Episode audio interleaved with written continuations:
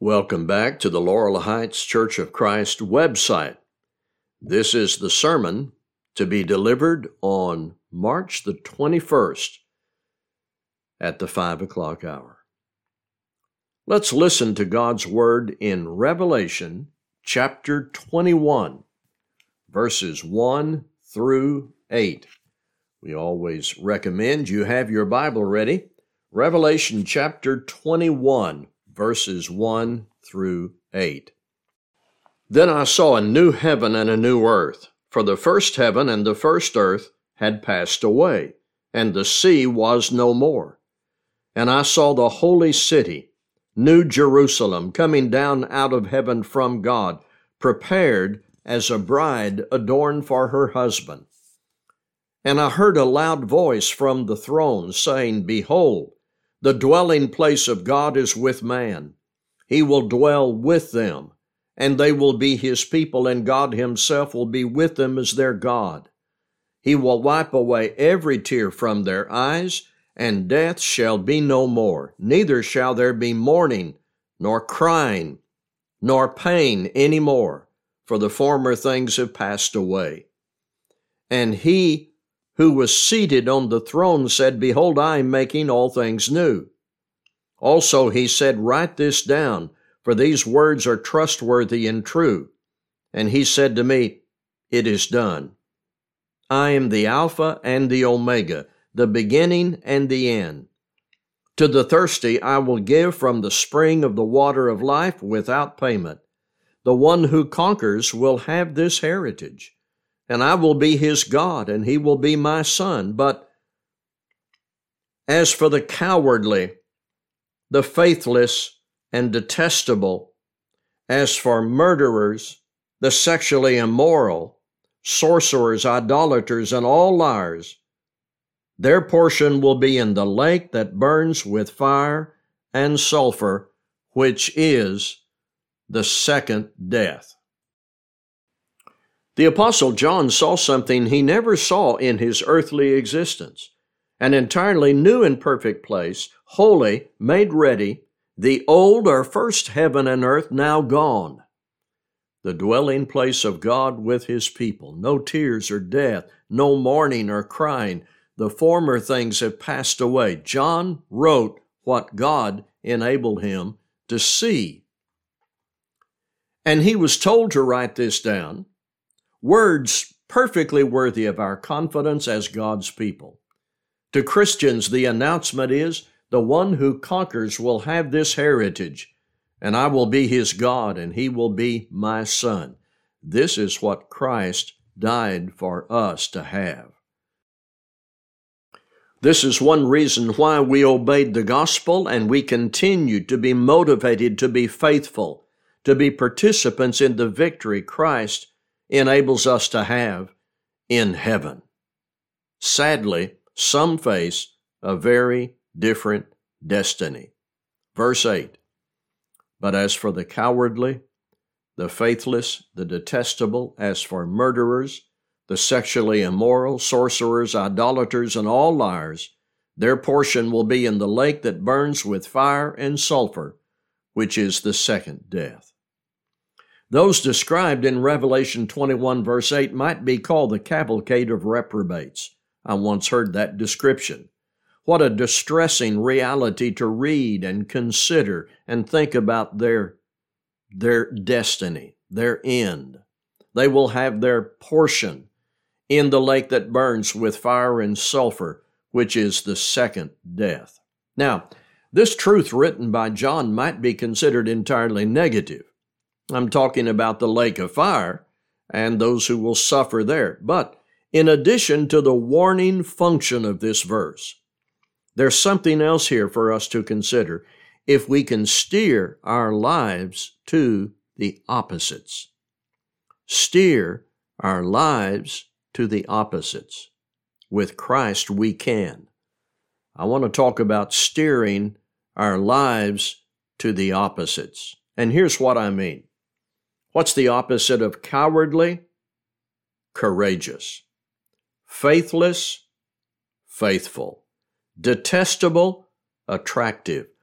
Murderers respecters of life. Sexually immoral, pure. Sorcerers, committed to God's wisdom. Idolaters, worshippers of God. Liars, people of integrity. So this sets up the sermon, steering our lives toward the opposites. The contrast between God's people and those who are not should be kept alive and vivid by the way we live. So let's get started. We're going through Revelation 21 8, and we're looking for how sin is identified so that we can steer our course away from sin toward the opposites. The opposite of cowardly is courageous. For Bible readers and Bible students, one of the highlights of Old Testament scripture is the captivating stories of courage. Abraham leaving his father's land, offering Isaac. Joseph saying no to his boss's wife. The three Hebrews who refused to bow down to the image of Nebuchadnezzar. Nehemiah, Esther, the prophets. Then into the New Testament, John the Baptist, who stood before religious leaders and identified their sins. The Apostle Paul, who once wrote, I bear in my body the marks of the Lord Jesus. And of course, the supreme example of courage in Jesus Christ our Lord. These were not voiceless, covert believers. Their trust in God and His power supplied the courage necessary to push through threats, stand without fear before enemies, and do what was right despite certain persecution. Those are examples for us. They not only teach us what courage is and how faith in God supplies it, there is encouragement for us as we read about people who were strong and courageous. We who serve the same God can be strong and courageous through Christ who strengthens us. The cowardly will reside eternally in that lake of fire. The courageous will dwell with God around his throne. These words are trustworthy and true. Let's make certain we are steering a course away from being cowardly toward the courage of faith Christ enables us to have and develop. The opposite of faithless is faithful. This is such a simple Bible study process. Seeing what is offensive to God, we latch on to the opposite. The opposite of faithless is faithful. Do you remember that passage in Matthew 25 that depicts the final judgment? The splendor of the second coming of Christ is pictured, and listen to these words, which will be heard by faithful Christians. You have been faithful over a little, I will set you over much enter into the joy of your master. Faithfulness means full of conviction that Jesus is the Son of God. Such conviction that it leads to obedient fidelity to Him every day. Fidelity that isn't occasional. Fidelity that doesn't pause to enjoy the passing pleasures of sin. Fidelity that prompts growth and results in hope. In heaven, in the presence of deity, the faithful will know so well that the former things have passed away. In the English Standard Version, the next word is the detestable. That means repulsive, so offensive you turn away in disgust. Vile is another term. So the opposite, holy, attractive as one clothed in righteousness. In Psalms 29, give unto the Lord the glory due his name, worship the Lord in the beauty of holiness. That's the kind of attractiveness I refer to. The opposite of being detestable or vile is being attractive, and that attractiveness is the beauty of holiness.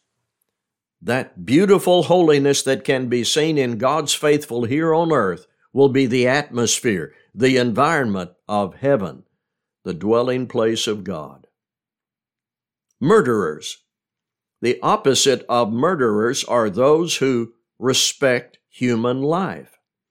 The sin of murder now operates with immunity in the eyes of men in the form of abortion, though the Bible speaks with the greatest clarity of the real existence of human life in the womb. Psalms 139, 13 to 16, Jeremiah chapter 1, verse 5, Exodus 21, 22 through 25. We speak out against the modern practice of killing babies. We cite the passages. We plead with people to see what they're doing. Let us illustrate through our lives the opposite what it means to respect human life. That's the opposite of murder. Respecting human life, how we treat people, knowing people were made in the image of God. That takes us to fairness, justice, loving our neighbor, respect for human life. The opposite of being sexually immoral is being pure. Sexual immorality, the older term fornication, has to do with sexual activity outside of or in betrayal of marriage. It was especially prevalent in pagan times. So perhaps we live in pagan times. When Paul wrote to the Corinthians, he said, The sexually immoral will not inherit the kingdom of heaven. Now, what I need to be interested in is not just identifying the sin, but what is the opposite its purity. This begins with an understanding of where God puts sexual activity. It is the most intimate expression of love in physical contact with your lawful spouse.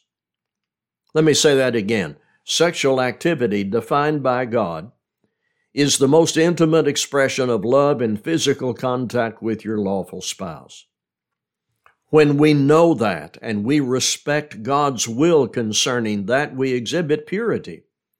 One of the greatest needs in our society today is the restoration of truth about what marriage is, what the Creator intended as pure male female contact in marriage, and then commitment in that marriage to fidelity therein. We have pivoted so far away from the Creator's ideal. Let us be people who speak and practice and exhibit the truth about purity, which is the opposite of sexual immorality. The opposite of sorcerers would be those who place their trust in God's wisdom and power. In New Testament times, sorcerers were devoted to magical devices, sometimes involving the use of drugs and claims of spells and incantations. Do you remember Simon the sorcerer in Acts chapter 8? The opposite involvement would be placing our trust in God's wisdom and power, such as described in Psalms chapter 9 verse 10. Those who know your name trust you because you have not abandoned any who seek you, Lord. The opposite of idolaters, true worshippers of God. Idolatry is what the Apostle Paul observed when he came to Athens. Acts chapter 17. He wrote later in Galatians 5 idolatry and sorcery are works of the flesh. Idolatry in classic or ancient form is to build something out of wood, stone, or metal, and then after you've built it, fall down in worship to what you have built. The law of Moses said, You shall have no other gods. God told his people, I, the Lord God, am a jealous God. Today, we are guilty of idolatry when we put anything between us and the Lord. Whether it be sex, money, power, this world, a person, a religious empire, we are guilty of idolatry when we put anything between us and God. So, the opposite would be to honor God in a singular way, being true worshipers of God, giving that honor to nobody or anything here on earth. True worshipers of God can become true worshipers of God in His very presence in heaven someday. And we know the opposite of lying is honesty. There is the ugly spectacle we observe of people lying and cheating their way through their job, their relationships, their responsibilities, leading to their ruin. Honesty is commended in every passage that condemns lying. Think of lying as coming from the devil. Think of truth as coming from God. Cherish truth. Speak truth. Think what is true and act in every way with everybody with integrity.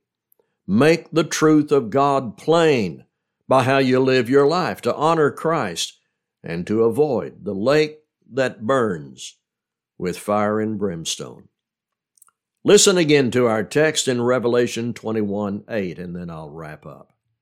But as for the cowardly, the faithless, the detestable, as for murderers, the sexually immoral, sorcerers, idolaters, and all liars, their portion will be in the lake that burns with fire and sulfur, which is the second death.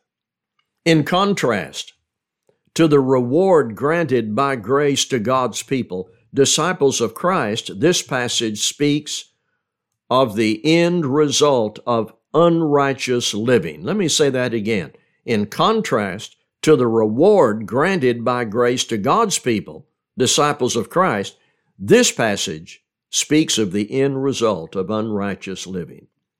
In that sense, this statement is considered negative. It, it constitutes a warning, but we're looking at it in a positive way in this sense. It warns those still alive to change their direction through obedience to the gospel. Two, we can study the text with emphasis on the moral opposites, the contrast between God's people and those who are not should be kept alive and vivid by the way we live. So we are taught by implication in this text to be courageous, faithful, attractive in the sense of being holy, respecters of life, pure, committed to God's wisdom, worshipers of God, and people of integrity. I need to close with this. There's only one way you can be the kind of person with these good traits of character, and that's through Jesus Christ. Believing in Him, you confess your faith, repent of your sins, and submit to baptism for the remission of your sins. And then thoroughly dedicate your life to preparing for heaven, knowing God's promise I will be their God, and they shall be my people. Thank you for listening.